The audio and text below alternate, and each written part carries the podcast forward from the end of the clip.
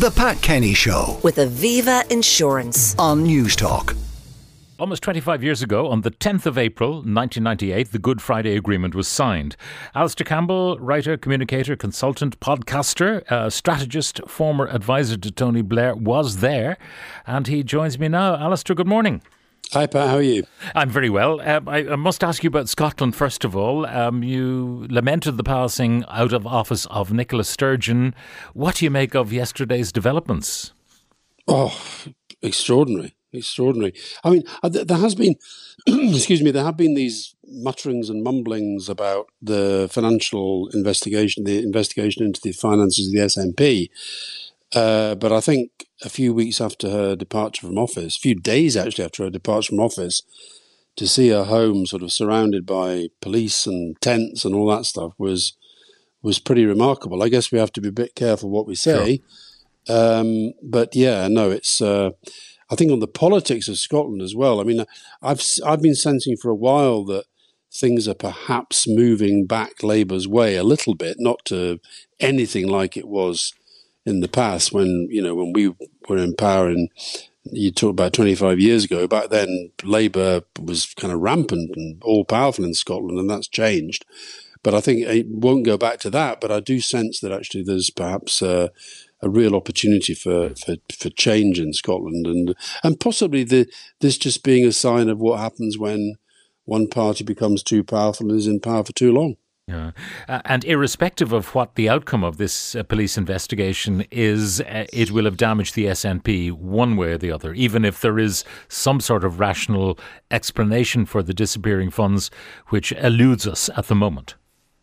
Well, I think that, you know, Humza Yousaf, new leader, new first minister, and anybody who's new into that kind of leadership role wants to be able to start out on a positive agenda of their own and really get established. And, you know, he was out yesterday. The only thing anybody wanted to talk about was what's happened to Nicola's husband. So that is a, it's a, it's a terrible position for him to be starting off in. Um, and I and I think that the the other thing that, that happens in these in these circumstances is that sometimes just a, a mood develops and moods change and and uh, it does it does really feel like the end of an era. Um, but it also feels like that there's going to be an overhang that will possibly damage the successor too. Now, speaking of new leaders, I mean, Tony Blair, when he took over as British Prime Minister, felt he could help to fix Northern Ireland. Where did that belief come from? I think partly from his analysis and the, the, the thinking that he'd done beforehand. We, you know, d- don't forget that Tony had been thinking about Northern Ireland in opposition. He'd been watching what John Major was trying to do. I do think the I've just seen the the Twitter post that you guys put up in advance of me coming on the program, and you had a you had a picture of the the Good Friday Agreement with all the signatures on it, and um, and you talked about the the kind of collection of personalities, and I think there was something about Tony's personality and Bertie Ahern's personality as a new Taoiseach in Ireland as well, of coming in and just thinking big bold things were possible, and Tony, I think. Had a, I think Tony's great strength as a politician and as a as a thinker is that he likes to take really complicated situations and try to make them simple. And the simplicity of our strategic framework was basically there has to be a principle of consent. For eh, there can't be any constitutional change in the, in the north without the people wanting it, but there has to be a genuine universal acceptance of the importance of equality for, for nationalists. They were the strategic principles, and everything else flowed from that. But it was a desire. It was I mean, I talked to Bertie Ahern recently for the for our podcast, and I know Bertie's done his own podcast series too about the Good Friday Agreement. And I think it is a moot point as to whether, if Tony Blair had decided, you know, halfway through the second term or into the third term, let's try and do Northern Ireland, let's try and get some sort of, you know, I don't think it would have worked because I think sometimes timing is important, political power political credibility, the authority that you have in the bank. These things are all important. And there was something magical about the way that the Good Friday Agreement came together because you had this sort of extraordinary collection of people who were all bringing different things to the table, but it somehow worked. And, you know, that's, I've, I've often said I, I couldn't put my finger on why it worked, but it did. Yeah. Uh, I mean, you talk about the Clinton making a difference, George Mitchell making a difference, Chris Patten, one of the unsung heroes in relation to policing, and then, of course, Tony Blair and uh, Bertie Ahern. Uh, you know, even in grief, he was there uh, to the last uh, to get the thing over the line. Looking back at the headlines from the week, and, you know, the Belfast Telegraph, for example, uh, every front page was about the negotiations often we look back on these things and say, oh, it was inevitable anyway, a bit like a trade union negotiation. You know, they'll fight until four in the morning, then they'll all get tired and sign it. Was it really touch and go? Oh, it was totally touch and go, and there were there were various moments where we were actually. I remember at one point, sort of sitting down, and Tony Blair had asked me to kind of write out um, a, a, kind of a, a, sort of trying to position how we would explain if we actually went home without an agreement. Because if you remember, when we when we first arrived, George Mitchell having tabled his paper, I don't think the the, the the chances of I don't think there was that much optimism that this was going to lead to where it led.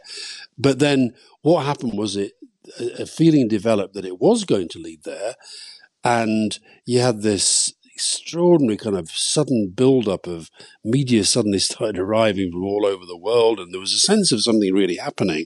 And of course, by then, if it hadn't happened, the sense of defeat and anticlimax would have been enormous. But no, that was very real, and it, it was actually quite real right to the end. Um, you know, there were there was there were issues in the last hours that suddenly picked up and took on a kind of uh, significance within within the, the negotiations that was that was in, mm. that felt enormous and no there were a lot of ups and downs i mean uh, before we came before we I came on i just had a quick flick through my irish diaries just to sort of you know get my brain in the right place and you know there's a moment not that long a few hours before the end when Tony Blair's literally kind of punching the table and uh, Tony's not a big swearer. He's not like me, but he was letting off the F words like nobody's business because it was just like, it felt like it was stuck. Yeah. Now, it's said that you pleaded with David Trimble if you don't accept this document, you said we'll all be crucified, people will not understand. Did you have to strong arm David Trimble? I don't know if strong arm is the right word, but I think that we were very conscious of the fact that for him in particular, this was an, an enormous risk. Uh, politically, personally. Um, and you have to say that David Trimble, you know, who I think everybody accepts was a was a could be a difficult mercurial character, but without him there would be no Good Friday Agreement. Absolutely no doubt mm-hmm. about that. And he he of all of them.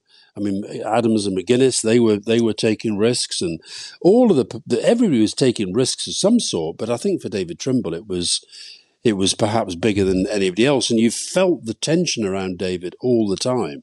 You felt the pressures that he was under. Um, but I think it was that sense of getting to that point where people had to kind of make a leap together. Um, and he did. In the end, he did. And uh, I think history is rightly will be very, very kind to him for that. But he uh, knew, I suppose, at the same time, in the same way as uh, John Hume probably knew that bringing Gerry Adams in from the cold might uh, do for his party, and it certainly uh, weakened ultimately the SDLP. David Trimble must have known that many people uh, of a different view might uh, go to the DUP if he took that leap, which he did. And of course, don't forget that at the time, I remember one of the midnight deadlines. We had all these deadlines that came and went, and we had a midnight deadline. And at the midnight deadline, Ian Paisley and and his supporters were literally Ian Paisley Senior and his supporters were literally at the gates. They were literally at the gates, sort of making a lot of noise. So, yeah, David Trimble absolutely knew that that was a risk. Um, and I think, I suppose, when we were saying, look, people won't understand this, uh, if we don't do it now, I think partly we were, we were all trying to give each other the, the, the courage, if you like, that was needed to take that that final step. And I think it is to his credit that even with that, as a legitimate calculation, by the way, I think it is a perfectly legitimate calculation for a politician to say, if I do this, then yes, it's possible that the kind of the whole momentum and the history of the thing and the sense of achievement that that could have helped him politically. But equally, it's perfectly legitimate for him to be sitting there thinking, yeah, but you know, it could go the other way for me. And of course, and, and likewise, you say with John Hume, I think John Hume is, uh, you know, again to be is to be recognised that he the change that he uh, was urging did have what could have, and indeed did have, an impact on his own party that was was tricky. And you know, so I think this this is what makes the whole story so fascinating and makes mm. the characters within it so central to that story. It's very rare for politicians to do that, to do things that deep down they know are going to damage their political party. Um, finally, I suppose we should look to, to what Tony uh, Blair referred to as the external context in which both uh, the UK and Ireland uh, enjoyed, and that was membership of the EU, which meant a lot of things were going to happen uh, that would dissipate the effect of a border anyway, and uh, maybe the reasons for, uh, vi- you know, the visible reasons for conflict. And of course, that's been turned on its head with Brexit. Mm. Well, it's interesting when you were doing the introduction and you said, you know, people look back and say, yeah, well, it was obviously going to happen. And I'm often reminded of that that uh, wonderful quote from Nelson Mandela: "Everything is imp- everything is impossible until you make it happen." And it felt impossible. It felt that what we were trying to do was impossible. And likewise, if you're a Brexiteer over the last several decades, it probably felt impossible to get the UK out of the European Union. And I don't think at the time that we were doing the Good Friday Agreement, to be absolutely frank, I don't think a single person who was involved would ever have thought that within, you know, two decades we'd be out of the European Union. And yet that happened. That's another impossible thing, if you like that has happened. Now, I happen to believe that whereas people will look back at the Good Friday Agreement and think that was a good thing, that was the right thing, I think increasingly people are looking back at 2016 and thinking that was a bad thing, that was the wrong thing, and it has had implications.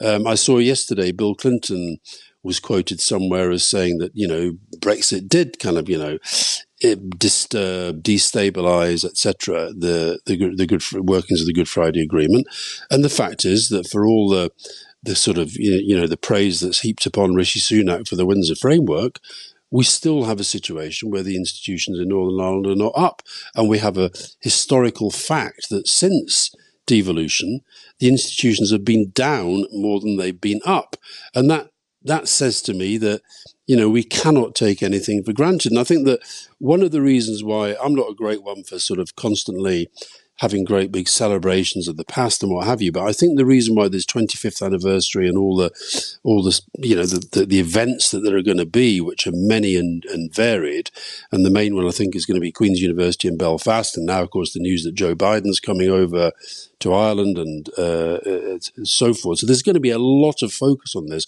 But these things to me are only important if they actually allow people to focus not on the past, but how you can actually keep this going, this thing going in the right direction into the future. Alastair, thank you very much uh, for your time this morning. Alastair Campbell, writer, communicator, consultant, strategist, former advisor to Tony Blair, and uh, co host with Rory Stewart of the podcast The Rest is Politics.